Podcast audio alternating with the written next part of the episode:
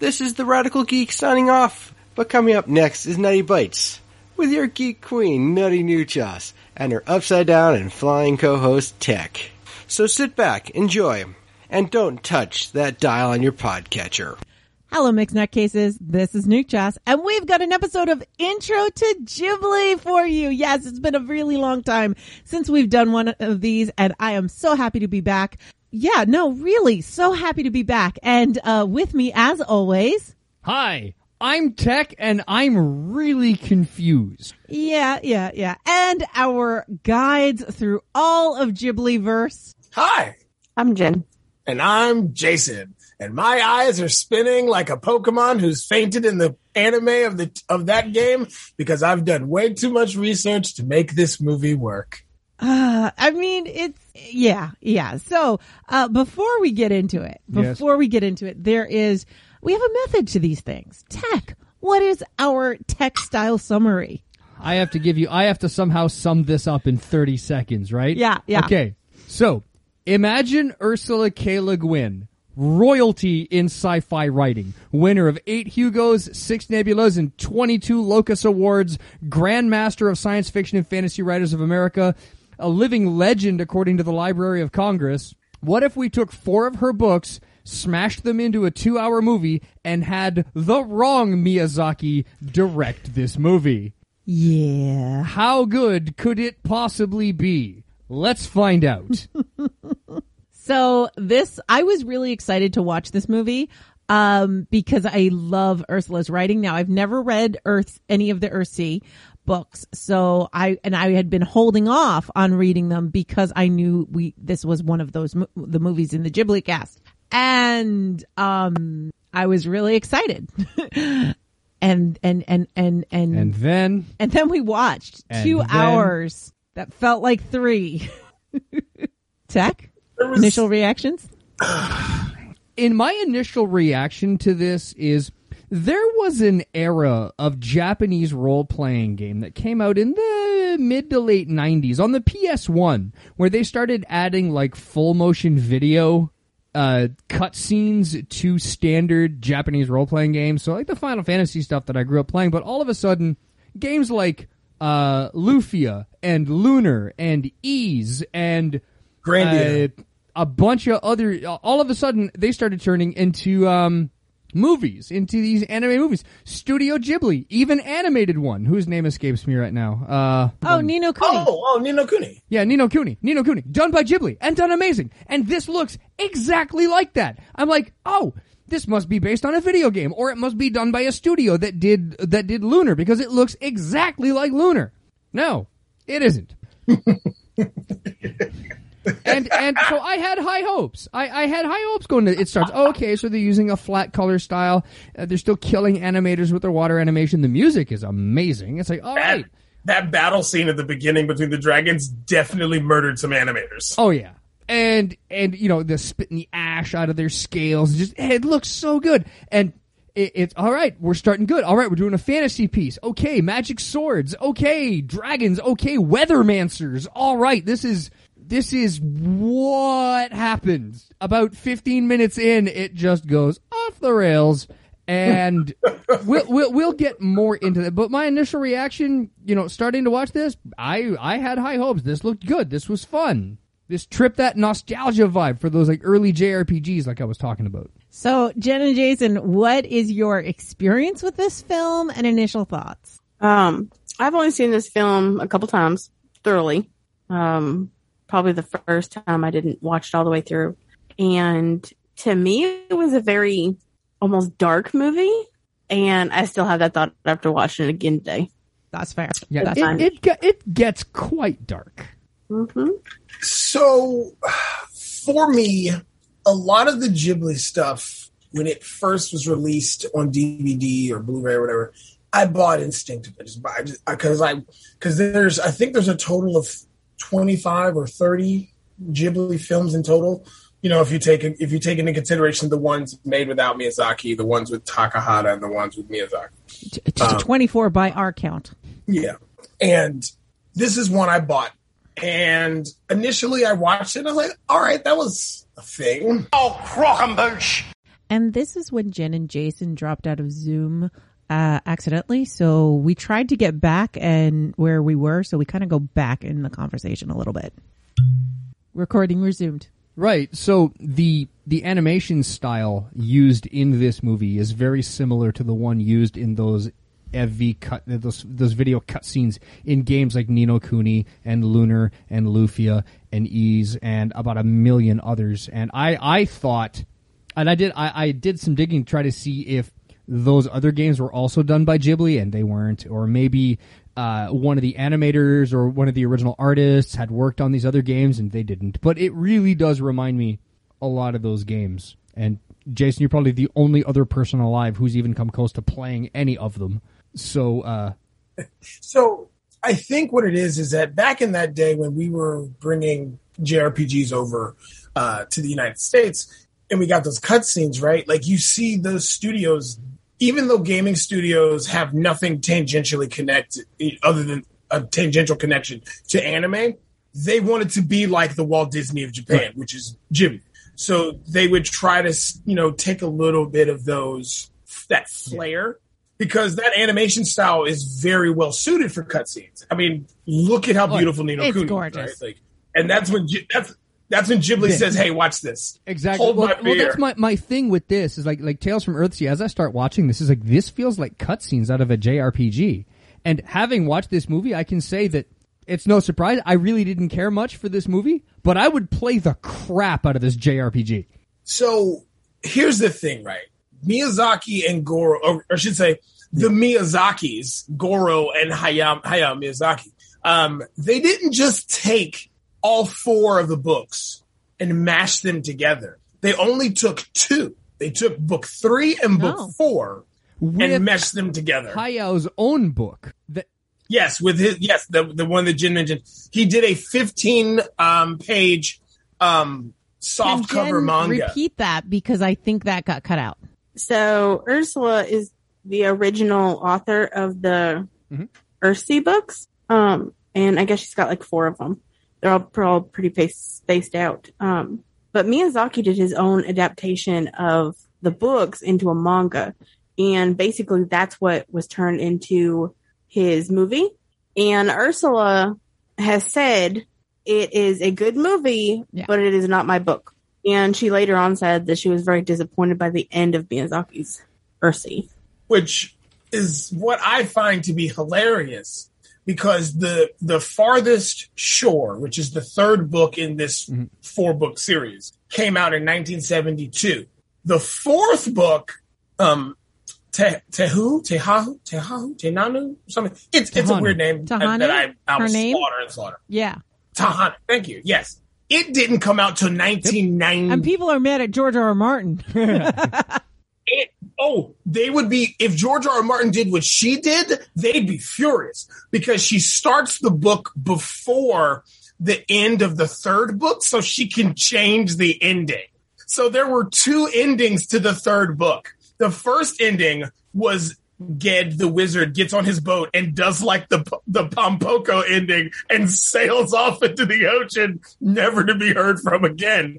And so then she was like, so another an- another that's not good. That book that Miyazaki wrote in eighty-three is called The Journey of Shuna. He also used a lot of the themes and elements of the the Journey of Shuna. He used in Princess Mononoke and uh, Nausicaä Valley of the Wind. Yes, so. The so real quick, the second ending was the a dragon drops the wizard off mm. to Tenar's house, and she nurses him back to health. There's a whole plot backstory that of for both these characters mm. that's not in this movie or his adaptation because he doesn't do the first two books. The first book is about Ged and his backstory and his coming of age story, basically Luke Skywalker. Uh, and then the second book is about Tenar, and she's basically the Princess Leia kind of sort of. Um, they're just not related. Uh, But you are right about the Nausicaä and the Princess Mononoke thing, because in the special features on the Blu-ray, um, uh, the producer at Ghibli, the one who reigns Miyazaki and Takahata in, Suzuki, uh, he talks about how Miyazaki wanted their first film to be an adaptation of Earthsea. Before he did Nausicaä Valley of the Wind, he wanted to do Tales of Earthsea. And they were like, mm, I don't know, man. Tek actually was reading something about that earlier. He was talking about how, you want to tell? Which one? How um, uh, they kept um, coming to uh, Ursula K. Le Guin saying, oh, we yeah. want to do an adaptation. Yeah, she said she would say no. She wanted yeah. no adaptations done of her books. No, no, no, no, no, no, no. And then Miyazaki asks her and she says, oh, hell no. Then he wins the Academy Award. For Spirited for, Away. For Spirited Away. And she's like, oh, that guy wants to do my movie? I guess we can let him. So then they go back and they say, hey, Miyazaki, Ursula said, yes, you can make your Tales from Earthsea movie now. He's like, I can't. He was halfway through uh, filming... Howl's. Yeah, Howl's Moving Castle. And it's like, well, I don't have time to make it, but we can let my boy Goro do it. So they let his son make it. And it was his first... It was a directorial debut. Um... Talk about yeah. being under the gun. Now, the one thing that I cannot fault this movie for is, um, like all of the other Miyazaki movies, okay, this thing murders animators. But more than just, it's not, the animation is not nearly as pretty and as detailed as things like Mononoke or Nausicaä. It's, it's not that level of detail, comma, but the visual storytelling. That if you watch this on mute with no subtitles and all you had to go on was the pictures on the screen, every individual frame of this movie tells an amazing story. Yeah. There's a scene at the beginning where you watch uh, Sparrowhawk walking through the desert and he goes into the ruined galleons. Just that scene speaks volumes about the world, about how it's changed and it isn't what it used to be, and it's changed rather, you know, very drastically, and it's changed suddenly. And then that um, when that pack of like wolf creature things is chasing Arren, you can see they animated the ribs under the fur of those dogs to show you that they're starving, yeah. to show you that this isn't a place that people come very often, and that there are opportunistic scavengers. And they just, they build this storytelling visually, beautifully, and then it has no payoff. If, uh, if I may, if you watch this as a silent film, you would probably understand as much of the story as we do with the audio. Um, Oof. But the downside to that is you do not get to listen to Timothy Dalton's sexy voice. So, okay. So this is what kills me, because when we were rewatching this, I was doing the research so I could start filling in the holes, because there's massive holes in this movie's plot. Holy cow. I have a couple. I, I have questions I'll get to in a minute. We should do a segment of our questions. Again, without the first two books, you have no idea who Sparrowhawk is. You have no idea who Tenar is or why it's significant that they're living together. But spoilers for the fourth book, that's the entire thing. They settle down and live together and raise the girl with the scar on her face. There's, but there's there's even more backstory for her in the stories. Can I can I and, just say that when you tell me that it, it is not based on the four books, as I had read that it was based on the four books, but actually on the second two books, that makes sense, because it feels like we were dropped in the middle of the story. Yeah. Um, and that works sometimes. I mean, Lucas made it work with Star Wars Episode four, where we were airdropped. Yeah, but he know. didn't really have a story already. Yeah. Dude, let's be, let's, don't give that man that much credit. He, I'm pretty sure he made those prequels up forty years later. He's like, oh yeah, I didn't, I didn't tell all the story. No, Lucas always said, I have, I have six episodes. Okay. He had an outline. Yeah. He had an outline. He fleshed out his middle four, his yeah. middle three into the movies. And I guarantee you his original plot outline from nineteen seventy-seven, when he wrote yeah. it, didn't include Jar Jar and didn't include pod racing. He put those in after the yeah. fact and ruined those movies. But But hey, we got Duel of the Fates out so of it. Can I? So can fun. I ask? I am going to ask a question, because you've done the research, and uh, maybe you guys know the answer to this. Why does Arren kill his father? Why? Okay. Because okay. they don't freaking explain it at all. The movie starts with bam, murder, and then run away with a magic sword, and then the rest of the movie is I killed my father, but never tells us why. What was that, Jason? So Arren is okay. No, no, I told Jim. Go ahead. So Arren is kind of succumbing to what's going on all around the world, where everybody's okay. kind of going mad, and he has a good side and a bad side that's fighting inside of him. His bad side is winning. You will see it when he goes to fight the um, mm-hmm. slave drivers.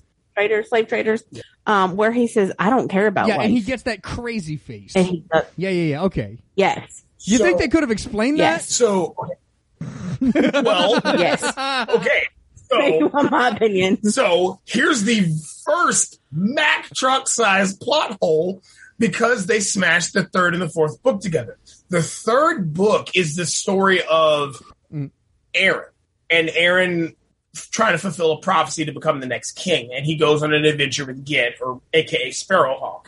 In that, we find out that Ged had, or Sparrowhawk, because they, they don't call him Ged in this movie, they call him Sparrowhawk. But the title of the book, and, and the t- movie in Japan is The Journey of Ged.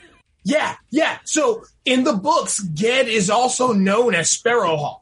There was a uh, movie release in Japan that didn't go anywhere else that had okay. a lot to do with it, too. Yeah. So Ged and Arren go on an adventure. Come to find out there is a... There is a hole in all of existence caused by Cobb. In this movie, Lord Cobb, the warlock. Basically, what happened was Cobb fought Ged early in his time as a warlock and lost. After he lost, he mastered the dark arts to stay alive forever, which is why in this movie, he's trying to use the slaves to find a certain person because he wants to remove all good magic from the world, so his dark arts will be supreme.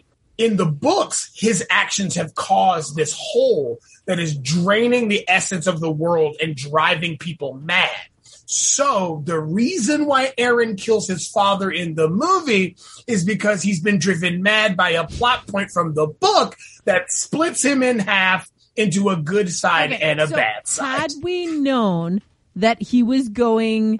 crazy and he was disturbed because his sides were splitting, it would so have also made me stop saying ducking teenagers every time he did something stupid, because like if you watch this so, with me and I say ducking teenagers, you cannot blame his age on killing his father though. I mean, in my defense, I never killed my mother, and I went through the teenage years. So, did anybody else notice that when Sparrowhawk was in bird form that he looked exactly like Pidgey the Pokemon?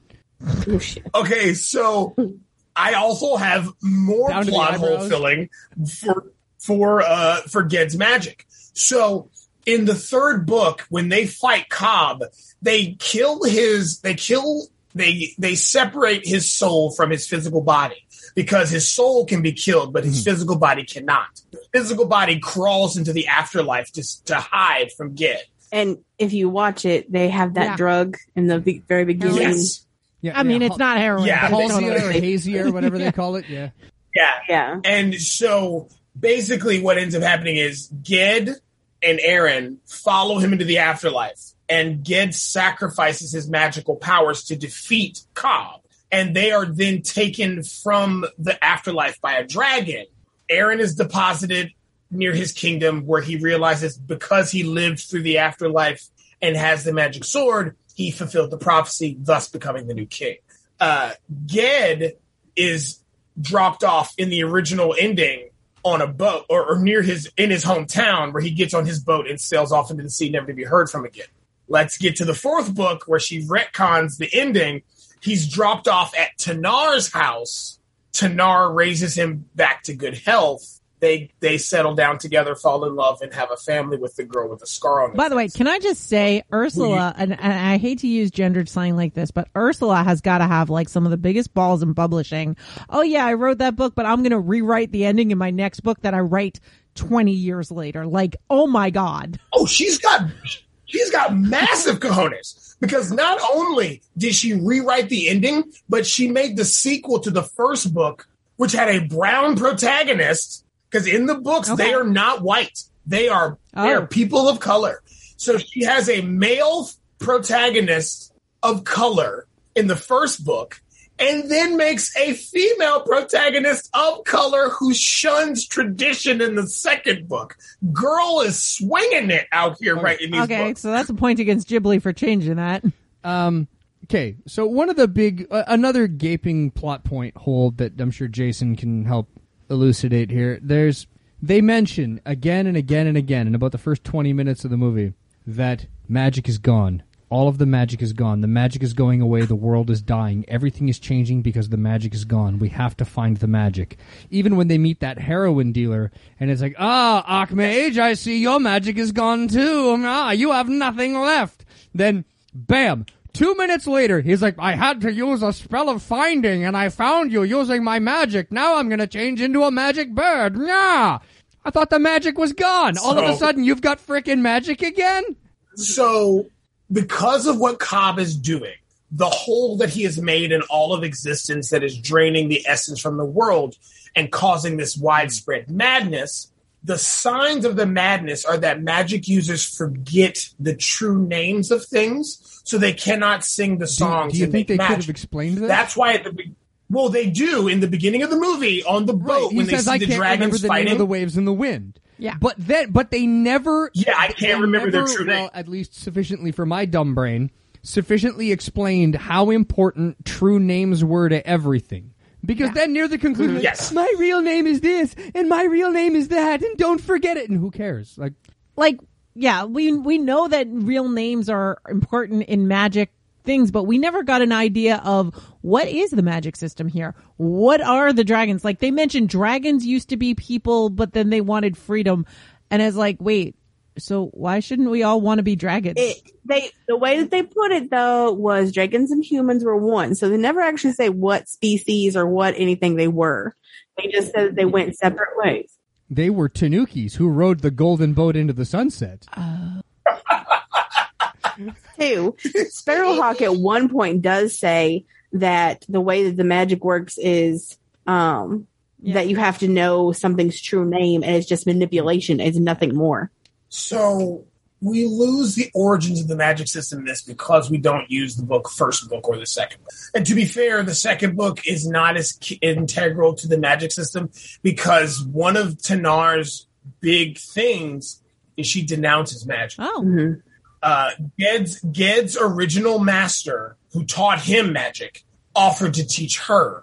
She said no. She's like, I, I love you and I care for you. You're a great teacher, but I am not learning magic. And she settles down with a normal human, has two kids, has a great life, which then kicks off the third, which kicks off the fourth book, where he, her husband has died. Her kids have grown up, and she's taking care of the farm by herself. And a dragon drops off Ged and says, hey, he's dying. Can you fix him? Yeah. And she's like, the hell? And and fixes him. Look, if a dragon drops somebody on your lap and says, can you fix him? You do it. You know why? Because you are crunchy and taste good with ketchup. Yes. Exactly. Okay. Yeah. So the, the first thing that really annoyed me with this movie, because I'm building up little annoyances as we're going, then all of a sudden there's a scene with the uh, the girl, the grumpy girl, with a burn on her face. What's her name? Uh, uh, Therru? Huh? Oh, man. Yeah. Therru. Therru. Therru. Yeah, Therru. Yeah.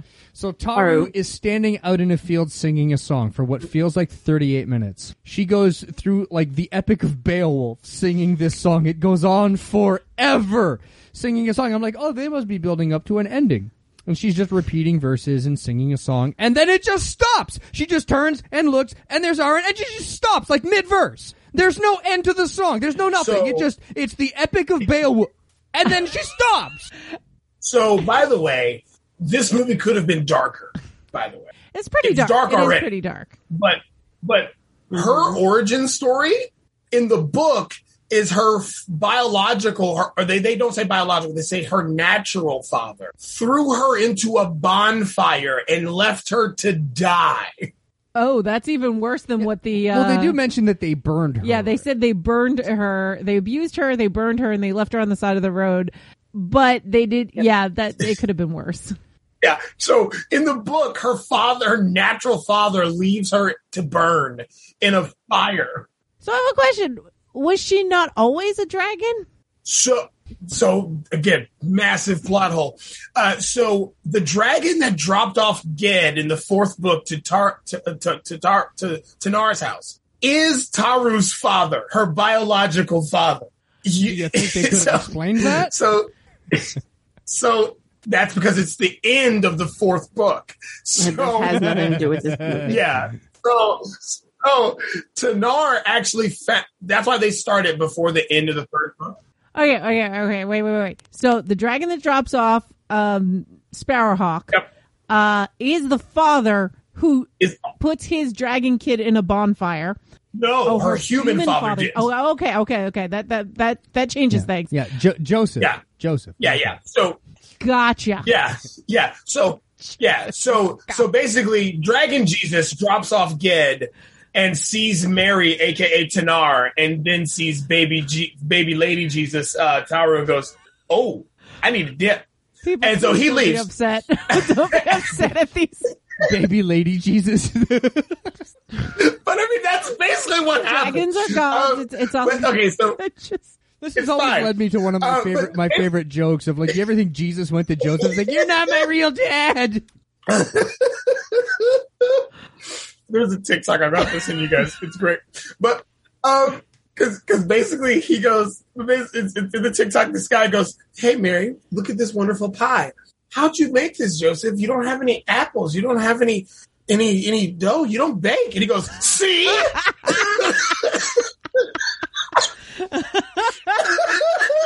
That so pretty, good. That's good. I so, it's so good. But okay, so so so Tenar. So so okay, so in the book, Ged is dropped off at Tenar's house and nursed back to health, and they settle down, start a family with Therru on the farm. Mind you, Arren is not in the fourth book at all. He's become king, doing his king thing, because he fulfilled the prophecy. Luke Skywalker's out here running things, doing his stuff. Um, in that book, crazy things happen, and you find out that Therru, at the end of it all, is the ha- she's the she's the unification of humanity and dragons. She's half dragon, ah. half human, and that's when you find out that. that the dragon who saved Ged is her father. And he asks her, "Do you want to come live with us?" And she says, "No, I want to stay here with them." The, and the, that's the, the end of the book. The movie Therru is two and- hours long. They could have just done the, "Hey, do you want to come home with me?" So, well, the thing is, the, the, the story they tell in this movie, they they set up at the beginning when uh, Root, um, the wizard, the old man wizard with the yeah. king before he gets shank, shank, shank, shank, shank, shank, shank, yeah, he tells the king, you know, dragons and humans used to be one, blah, blah, blah, blah, blah. And at the end of yeah. the movie, or at the end of this movie, Therru is the exemplification. Like the of that, so yeah. Cobb the villain, Cobb the villain yeah. has a mm-hmm. face that looks like he's a baby between No Face from Spirited Away and Vega from Street Fighter, except it's not a mask; it's just his head. I, like, it, okay, so is Cobb, and it's, vo- and it's voiced by Willem Dafoe. Like, we need the creepy whispering the entire time. Right? It's so now, good. I have, he, he does, he does, villain. And when he whispers, yeah. it's super creepy. So they just let him whisper the entire time. But I have a question: in the books, is Cobb described as Marilyn Manson? No, I don't know, because I've not actually read the books. This is just me falling into oh, the Wikipedia. deepest hole right. on so Wikipedia. I have a, I have a big rant, and this is where I lost it in this movie and had to pause and go outside and cook because I, w- I was making dinner okay. while I was watching this. By the, really quickly. If you look up Orochimaru from Naruto, that's Cobb in this movie. He literally looks like Orochimaru from Naruto, so I feel like Naruto stole from Ghibli. But no, continue with your rant, because I, I want to know what made you yeah, give okay, up yeah. on this so movie. So at the very beginning, when um when Arren meets the slavers for the first time, and they're holding the girl hostage, and they're about to take her away, and yeah. they say, "We're going to have a bit of fun with her. Nah, villain talk. Nah, I'm actually uh, Cheech Marin, but no one knows this. Nah." I love him as a weird right. second. So all it's of a sudden, great. he shows up with a sword that he can't draw from his scabbard, and he stands... Well, no, it's first with the dogs, when he goes, "I don't value my life." Now, in Japanese mythology, there is a thing called a kensai, a, a kensei, a sword saint. These are swordsmen that have their, their, their level of skill elevated so high that they no longer fear death. And when you no longer fear death in battle, the greatest feats of heroism can be accomplished because you're not afraid anymore.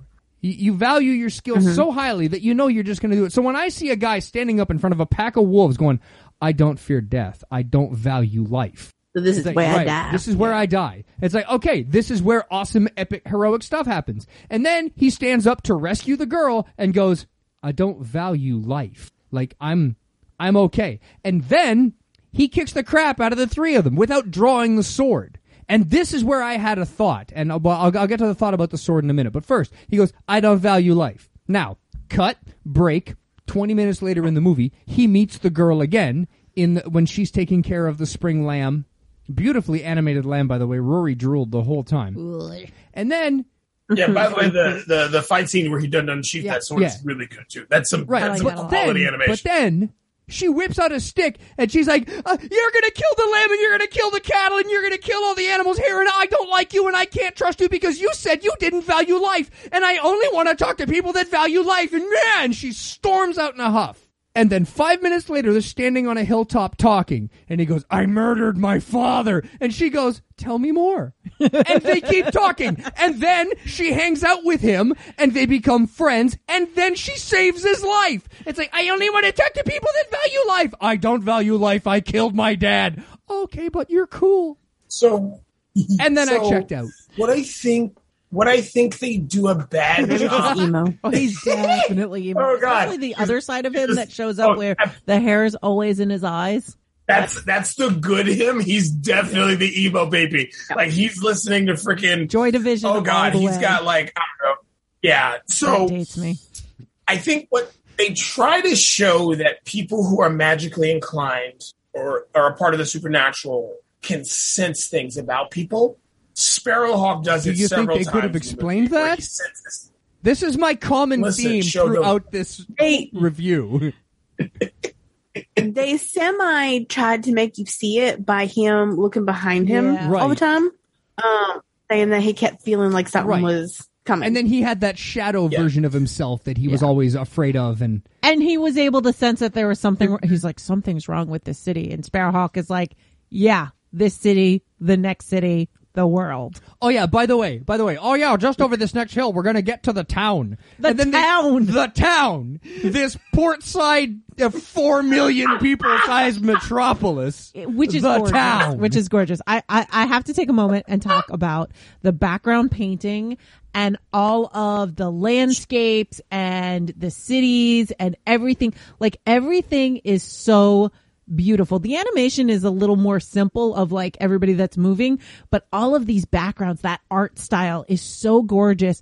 It really has you buy into that fantasy world. Like, honestly, I felt like I was in a D and D book. So, mm-hmm. so there's, again, on the special features on the Blu-ray, um, Suzuki talks about them. When Miyazaki, when, when they finally got the rights to do Tales of Earthsea, Miyazaki, uh, Suzuki goes to Miyazaki and he says, all right, you want to do this? Fine. But you need to show me the world we're going to inhabit in one Ooh. picture. And he makes Miyazaki draw one picture so that they can then flesh the world out from that picture. And he draws that poor town. And that's Miyazaki. That's what he Miyazaki's draws. An amazing artist. Ugh, I hate him.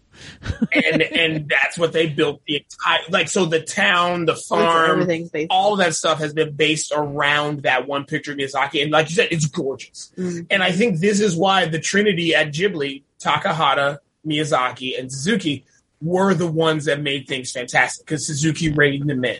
Mind you, he reined Miyazaki in by giving him focus. He reined Takahata in by putting him in a cage and saying, we can only let you out every seven years because the, the depression you give people is the, too much, the, dog. Like, look, there's got to be a yes, balance. Exactly, exactly. You know, Miyazaki brings the joy and Takahata brings the soul-crushing despair that I we w- need to eat these berries to I avoid. Would, I would, but his soul-crushing despair has points and socioeconomical commentary. Analytics. And look at the annual suicide rate in Japan and see if it peaks every seven years whenever Takahata brings out a movie. Because I'm pretty sure there's a correlation. Oh, there's this odd, there's this odd seven-year annual sawtooth in the suicide rate. Oh, that's Co- not coincides with the six months oh, after you okay, release the movie. How many of them are animators? Uh, every seven-year population control. To be fair, they're not suicides. Oh. They're just murders. They're just murders. Because again. That dragon fight in the beginning of this movie is only what, like maybe two not minutes even. long? Not even. It's and not even anima- that long. Yeah. And the animation in that is so good. Like the blood, I the love fact the that the, that the, the dragon. white, yeah, the white dragon clamps its claws into the black dragon's chest, and then the black dragon proceeds to rip its throat out. Mm-hmm. And all of that is animated. The thing that I so love well. about Ghibli, all of them, is that they do not care about budgets. They have nope. their own budgets. They exist in a totally different plane. And until Pixar, they're like Disney, twenty-two million on this one. Until Pixar, they're like Disney. Even Disney movies, yeah, were like eighty minutes or ninety minutes tops. You know, there's that ninety minute mark yep. that makes it a movie. Not Miyazaki. Not Miyazaki. It's like, you know what? Budgets be darned. It's I am going to murder three thousand more animators because I have a story to tell. And it shows in the art. And this movie is so beautiful. It's not nearly as pretty as things like Mononoke, which was beautiful. It crap, but beautiful. And see, I think Mononoke killed the oh, yeah, animators yeah. with detail. But th- the, you know, this is this thing is as this movie is as beautiful as any of the other Miyazaki works. Um, yeah. uh, it, yeah. it's, it's amazing, comma, but it's just not that good of a film. So um, one of the, the arguments that we were having while we were watching it was either this movie is either way too long or way too short, because mm-hmm. it should have been a ninety minute movie. Let's just tighten things up a little, or let's make a twelve episode series and actually tell the whole story. Yeah, if they flesh this out into Tales of Earthsea, a twelve or a sixteen or a twenty-one episode, you know, thirty minute anime, I would watch the crap out of that. I That'd would be watch. So good. I would be all over that. Dragon I would, Prince Who? I mean, come on. If you want to, if you want to give me the book three, if you wanted to give me a four-hour movie, and I know Zack Snyder did this and ruined the world, the world. But you give me a four-hour movie. The first two hours are book one and book two to tell Ged and Tenar's story, and then the last two hours tells the story of book three and book four. And we get the backstory and the love story of of Ged and Tenar and the origin of Therru and what happened to the Arren and the madness and all that stuff. But even all of that just sounds like way too much yeah. for one movie, even two hours. Well, yeah, because let's be honest, four hours of a movie is not a good thing, Zack Snyder. Then give me, then give me a, then give me a four episode, yeah. one hour miniseries yeah. of this. Yeah. Well, yeah, you know, we've we learned that this works, right? The Dune miniseries. We learned that Stephen King's works are done best uh, in form of miniseries. At, um, look at the Sherlock. I was series. just thinking of the Sherlock series, where it's... they did it. They did ninety minute episodes, but they would do three a season, and they yeah. told amazing stories. Luther, yeah. Luther yeah. with Idris Elba. Um, th- they're only what I think it's four episodes a season or something like that. But there's like an hour or something, an hour and a half. See, I think the problem with this, the biggest problem, is that Miyazaki, because they talk about in the special feature in the Blu-ray, that Miyazaki, again, he loved these books. He read these books, loved them. But he was in the middle of an another epic. He couldn't have his hands on it. Yeah, and he, he again, he wanted Ghibli's first movie, which which so, to be Tales of Earthsea, not, not Nausicaä. So is this technically Miyazaki throwing a temper tantrum? Um, no. This was Miyazaki with a bamboo cane standing behind his son going, Be do this. You do this. Kill those animators. And he's like, Dad, no, they need breaks. They don't need breaks. So, murder those animators. Give me more detail. No, Dad, seriously, they can't draw anymore. Their hands have turned into claws like crabs and lobsters. It then they draw doesn't with their teeth. matter. Like, Didn't you see My Neighbor the Yamadas? That's what happens when you have handless animators. They draw crap, and it's still a good movie. I mean, gorgeous. And it looks gorgeous. Beautiful. My Neighbor the Yamadas. Okay, uh, I have two interesting factoids about this movie. Yes. One, this is the only Miyazaki movie to be certified rotten on Rotten Tomatoes with a score of forty-one percent. Wow. Damn. Not a surprise. Also, it is the first Disney animated movie to get a, a rating of P G thirteen and not G. Yeah, we know why. Oh, come on. When Willem Dafoe loses a hand at the end? Yeah. Oh, or, or when he stabs his father in the heart? Like, it's just... Oh, right. Yeah, oh, yeah, in the first eight seconds of the movie. Shanky, shanky, shanky. Stab, stab, stab, stab, stab. Like the... By the way, I told Jim we were watching this, like, a, when, when, the, when the handmaids are like, um, excuse me, Your Majesty, um, do you know where your son is? We've not seen him. And we're really worried about him because that's not how he rolls. So we're blaming the... And the, the queen, queen is like, screw that. No one cares about the son. He's got bigger things to do. And I'm like, you're going to care about that in about five minutes. And he goes, and the best part is. And the sad thing is, though, to me, the king seemed like such a good king. Yes! Like, he was honestly worried about his people. And But I love Ghibli because they are kind of a-holes, because they show kinda. a well-lit, beautiful hallway, and they stop in front of the stairs, and they're like, all right, Your Highness, we'll, we'll talk to you in a little bit, let you go get some rest. And it's just dark from the stairs up.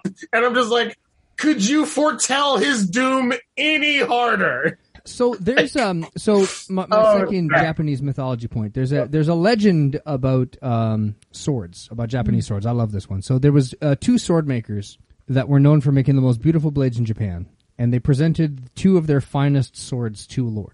And they were given a choice. The lord was given a choice. Which sword do you want? So they, they you know, he decided to do a test between the two blades to see which one was better. So what he did is he buried the swords in the soft sand at the bottom of a river so that their blades were facing upstream.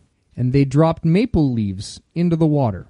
And the maple leaves would be pulled by the current down towards the sword blades. And the one sword, whenever a maple leaf would approach the sword blade, it would cut the maple leaf cleanly in two, like it wasn't even there.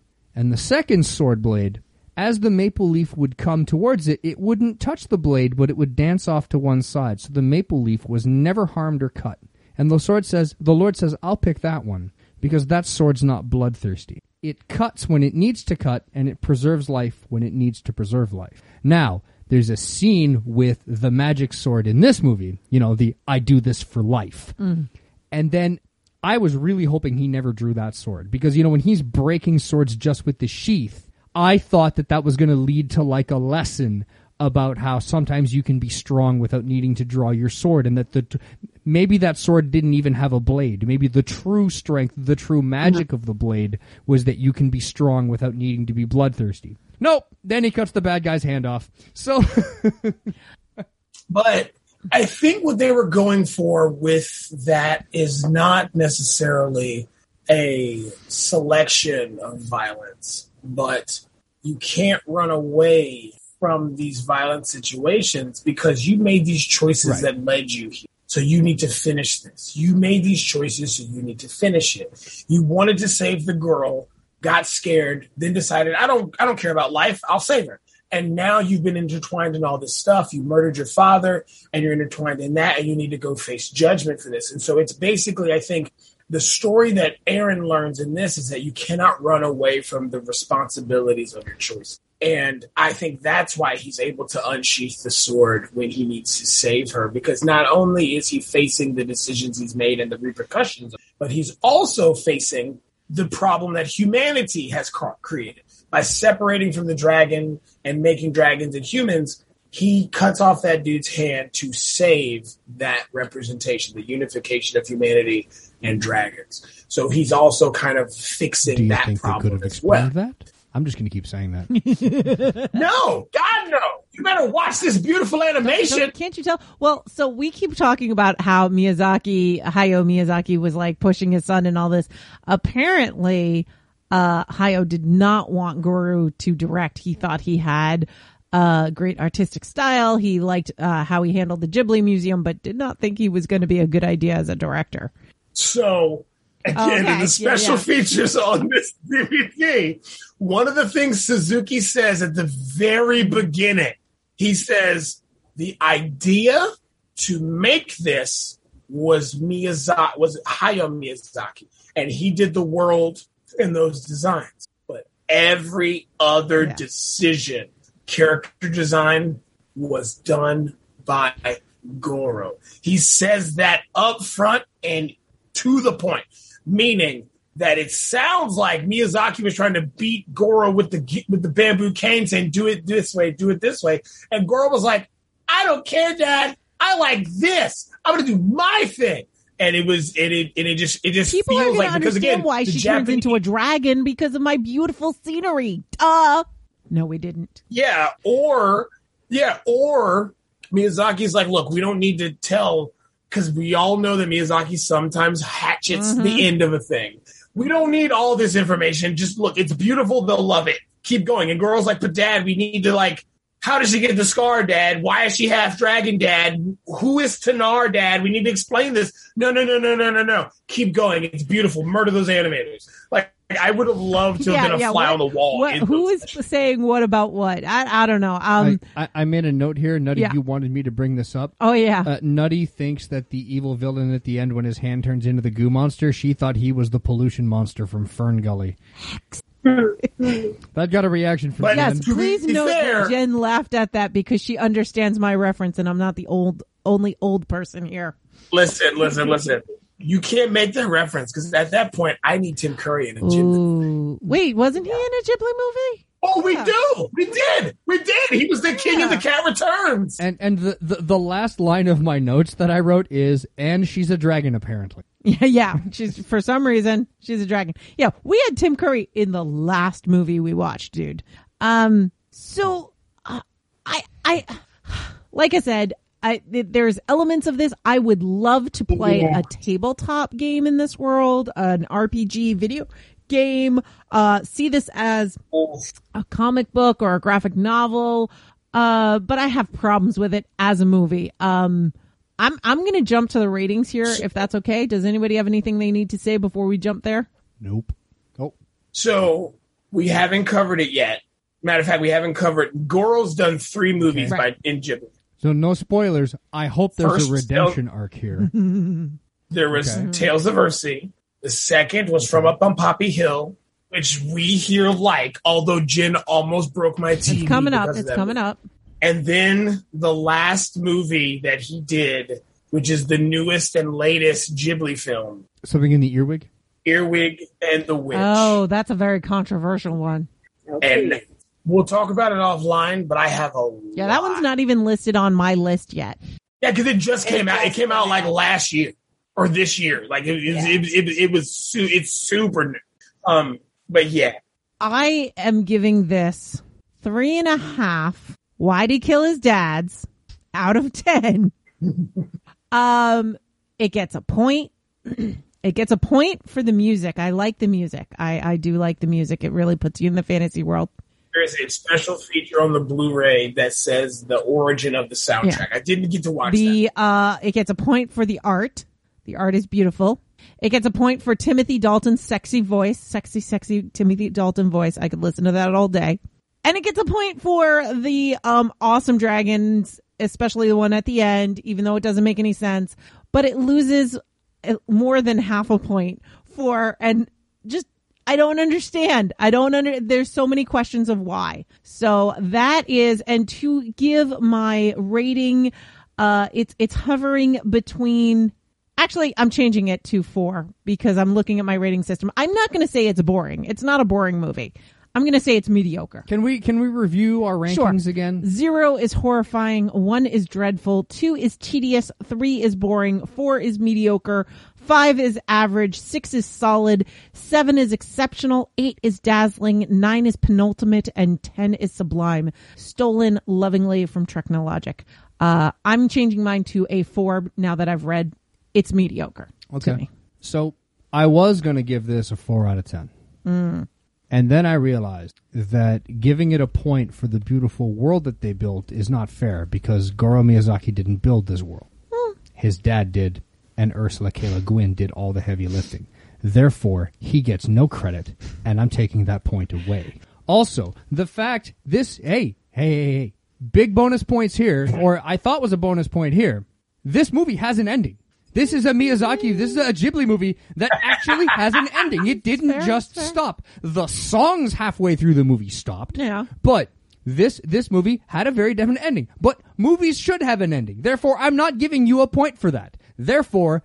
But I, I will say this. I do appreciate the ending where he says that I've got to go right. back and face oh, what yeah. I've done. Oh, I, I really do like it. It was a good, a good ending to the movie. But I'm not giving it a point for that because all movies should have an ending. So... I am going to give this movie points for the soundtrack because the orchestral score is beautiful the whole way throughout and really no one piece stands out in my head, but yet they helped set the mood throughout the whole movie. It did what a soundtrack should and did it very, very well. I love the score of this movie. Um, and it's beautiful, like all Miyazaki movies are. But beyond that, it was tedious. It went on way too long, and I give this a two out of ten. Is that just so because you needed to rank it below uh, Princess Mononoke? Princess, okay. To the people I offended at Balticon, think about this. I like this less than I liked Mononoke. uh, two out of ten. Anything? You already picked Murdered Fathers, right? Yeah. Well, I mean, you could make it Murdered Fathers. Um. Uh. I'm sorry. Facial scars. Two out of ten uh, facial scars. That's hating on facial scars. Two out of ten heroin berries. that's, that's fair. How about you, Jen? Not my favorite movie. Um, I am, because of this movie, however, I am extremely interested yes. to read the books. Um, like I would, I would love to know the actual story, but that also means that I'd have to get Miyazaki's uh, manga and all that. Drac. Too. Nutty. Edit. Burrito. Yeah. Did I cuss? Oh, sorry. Okay. Anyway, um, I'm, I'm gonna, it's really not my favorite. It's one that I had a really hard time watching the first time. I'm going to have to give this one a three out of ten. Um, greedy older women. Yeah, they were great. Because that was about that was about the only part oh, that made the, me cackle. The, oh, they were ladies. Terrible. The gossips, yes. They were so great. The gossips. You we, know she's a witch. She's a witch. She's awful. I don't like her. More potion, please. Can we get a Tress MacNeille Golden Girls? No, because no. Golden Girls is perfect. It's perfect. That is, that is true. I think I've watched every episode of Golden Girls at this point. We're starting from the beginning. It's yeah, yeah, yeah. worth it. It's, it's it, it holds up. It's good. It's a great series. It's on Amazon Prime in Canada and it's on Hulu in the U S. It is their thirty-fifth anniversary, mm-hmm. and it's amazing from episode one. I'm gonna I, I'm gonna brief aside here. You know, it's really funny the fact that you realize that Betty White is older than Estelle Getty by a year. Yep, and Estelle Getty plays the Dorothy's mom. Jason, yep. what's your rating? Yeah. Okay. So I'm pretty sure I know what I gave Whisper of the Heart, which was a one. Nope. You gave it a two. Did I not give it a one? I did. Okay. So brag. Can we edit that just for functioning? No. Okay. So here's the thing, right? This movie is on the level of Whisper of the Heart for Well, me. Think about it this way. You marked Whisper of the Heart as tedious, which... in your reactions, even though you're wrong, you believe it's tedious. Just fair. I, I do. It's just, it's not a good love story for me, and I've seen a better one for Miyazaki that we got covered. But but still a better love story than Twilight. I love the animation in this. I want more Ghibli go- dragons. If you could give me a fantasy world like like knights and ladies in distress and Excalibur animated by Ghibli, I'll watch the living tar out of that. Yeah. Why do the ladies have to be in distress? Yeah, I'm even more with that. To be fair, let's get us some ladies saving dudes, and I'm with it. Because, and that's one of the, I love, the dragons are great in this. The combat is great in this. I've said this, I think, since we started this, that Miyazaki does combat really, really well. The combat in, in Mononoke is fantastic. The combat in this is fantastic. The, the the two fight scenes of Arren versus the slavers, the one in the town and the one on the tower. Those two fight scenes are some of the best swordplay I've seen in animation. It's really good. I mean, and even in The Cat Returns, mm-hmm. the, the cat himself is great when it's sword fighting. And then the prince shows up later and does some really good stuff. But the the Swiss cheese plot of this movie is just ridiculous. And I and to, and honestly, I got to give Miyazaki credit. He would have had to have made a four-hour-plus movie to fill in the holes or say, we're going to condense this a whole bunch. And like Nutty said, ninety minutes and we're out. So I'm going to give this a two because it's tedious to get through because of the plot holes. I mean, it looks beautiful. The dragons are great. I even like the ending. I like the fact that he says, no, I can't stay here. I, I gotta go face what I've done. Even though it's not his fault. And I've, in my head canon, he gets put to death. Nah, they fucking promote him. Burrito. She said freaking. Burrito. You know, it, it's one, you know, he's, he, He's gonna he's gonna get tied up. He's gonna get thrown off a tower, and then he turns into a dragon. I, I don't know, In, inexplicably because because dragons. Because dragons. Yeah. Can I turn into a dragon? So what's your score, Jason? Yeah, it, it's two beautiful flying dragons off into the sunset. Tearing each other's throats out. Out of ten, yes. Because it just... And I feel like this was doomed from the start. Okay, I, I have to report that we have a lot of firsts here. Okay. Um. Well, this gets a two point eight out of us collectively. Ouch. That is our lowest yeah. score. That is the first time we've ever dipped below a five. Really? Um, yes. Yeah, because even with it. my two on Whisper of the Heart, you guys rated it way above me. Yeah. Whisper of the Heart is is uh fifty. Uh, sorry, is five out of ten, and Princess Mononoke is five out of ten. But I will say this: I would rather watch Tales of Earthsea again than watch Whisper of the Heart. I would rather watch Whisper of the Heart, and I might, I, I don't know, I don't know which I'd rather watch. Um, between this and Princess Mononoke, like, very different movies. I'll watch Whisper of the Heart again with one of my nieces. Oh my gosh, yeah! As an intro to Ghibli things, and I'm sure they would really like it. I won't, but I'm sure I will enjoy watching this it with my niece. Also gets the lowest rating from all of us across the board for any Ghibli movie, with only one of us ever being uh, this low before, which is Jason. Jason gave a two to Whisper of the Heart. He gave a two to this.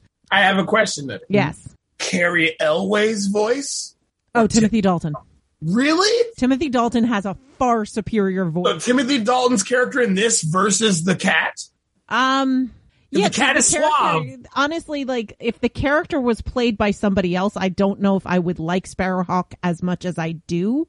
Um, because what is making Sparrowhawk so good is Timothy Dalton's voice. Whereas if somebody else played the cat that Carrie Elway's played, I it would still be the same character. How about this? Why do why don't we do a remake of Whispers of the Heart where we have, instead of Carrie Ells as the Carrie Elwes as the cat, what if we have Danny John Jules playing Cat as oh the cat? Oh my gosh, I wish. That would be fantastic. Oh, I'm come to save you, baby.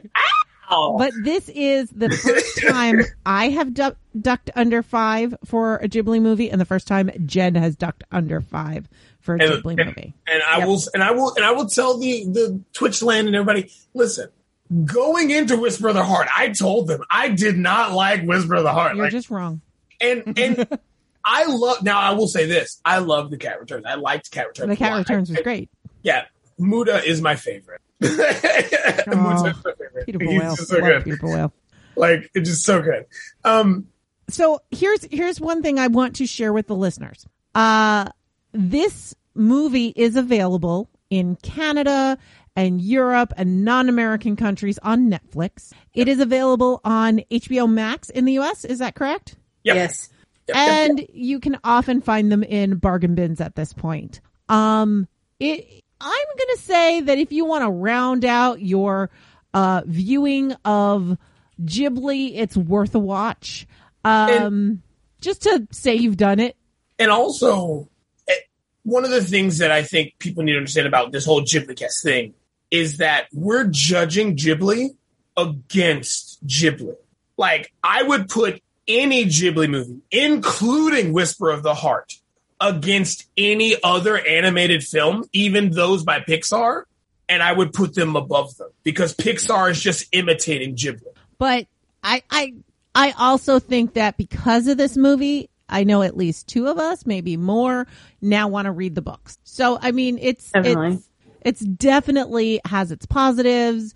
Um, I'm really glad that we did this. Uh, and what we have up next is The Secret World of Arrietty, which Jason's constantly wanting to talk about and spoil for us. So he only has to wait one more movie. Boycott Jason until you watch it.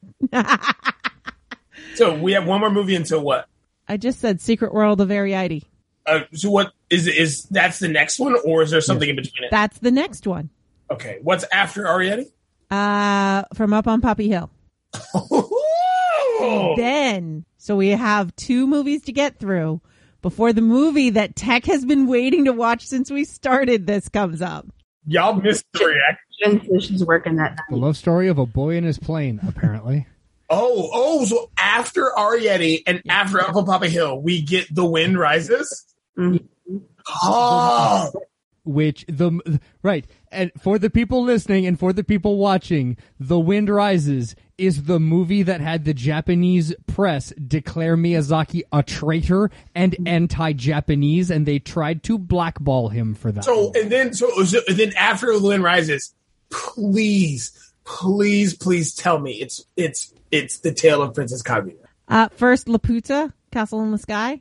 Okay, and the tale of Princess. Right. You that, made this no, list. That, No, no, no, no. That is a great buffer. Yes, because buffer. because that's what we ended up doing. We had two downers in a row, and I said, we're not doing them in release order. We're going to do them.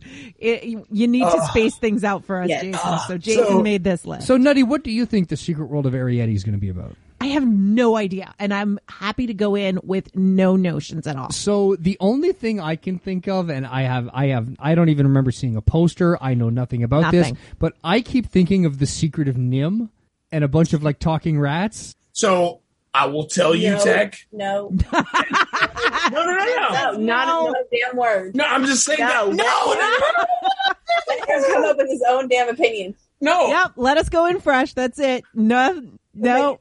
You have to be quiet, Jason. Tell me later. Tell I saw that in theaters. I saw it. I, Good I which saw one? Ar- Secret of Arrietty or Secret of Nim?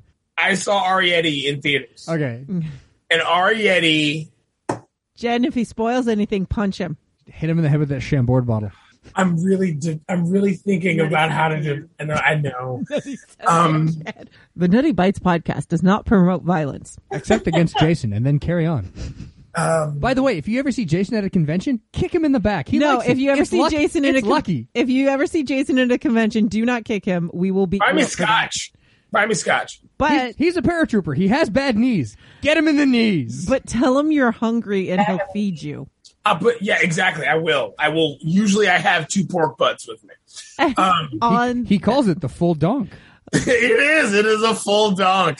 So um, this is this. You know, even though it is not a movie that any of us rated highly, I would say we all had a really good time watching it. And that is what's great about these intro casts. You get in, you can talk about these things. I just hope I never have to research something as much as I did with this one.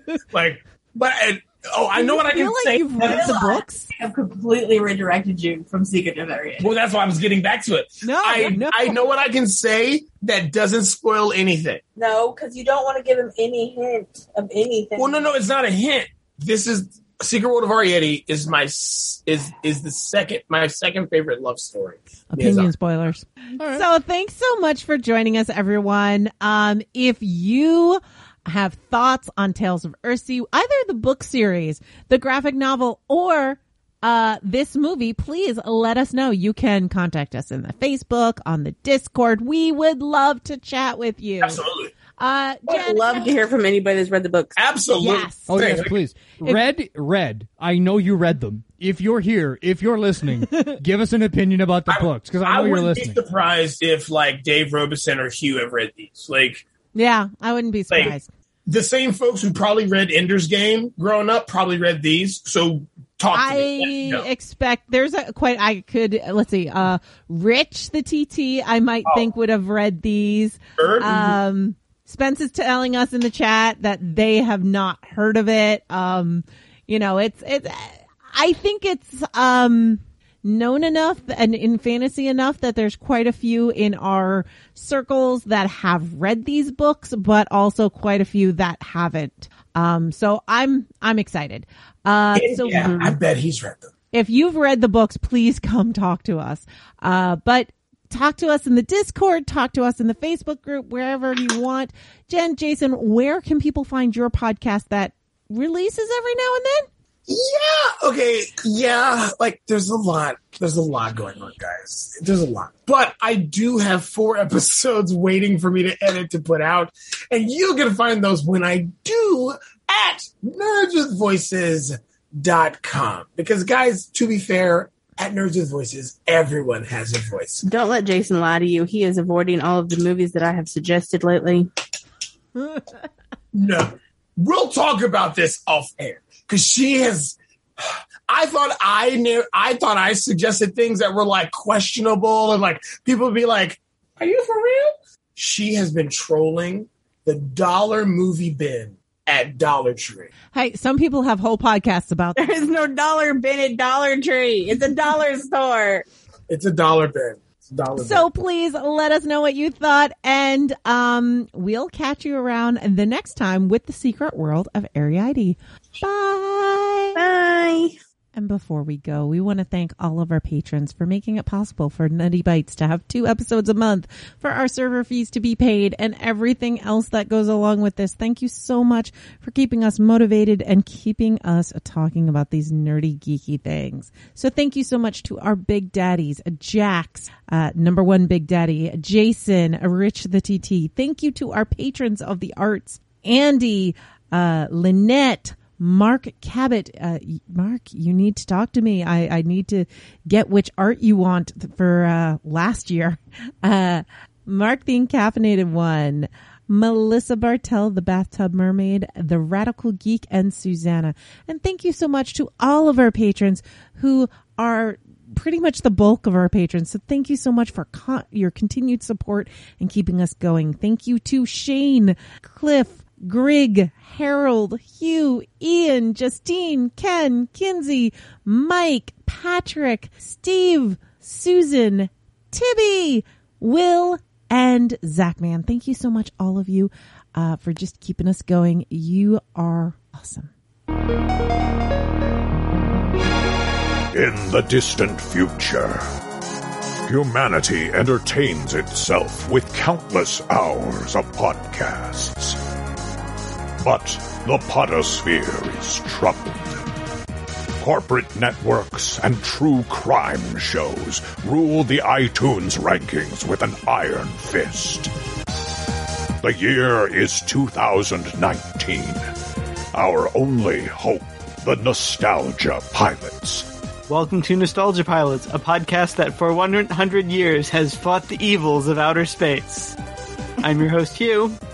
I'm Jared. And I'm Jason. And I'm Spence.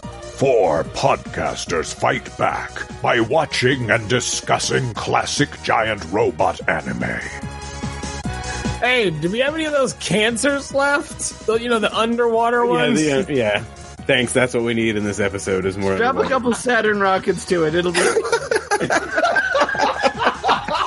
Their first mission, Toonami mainstay Mobile Suit Gundam Wing.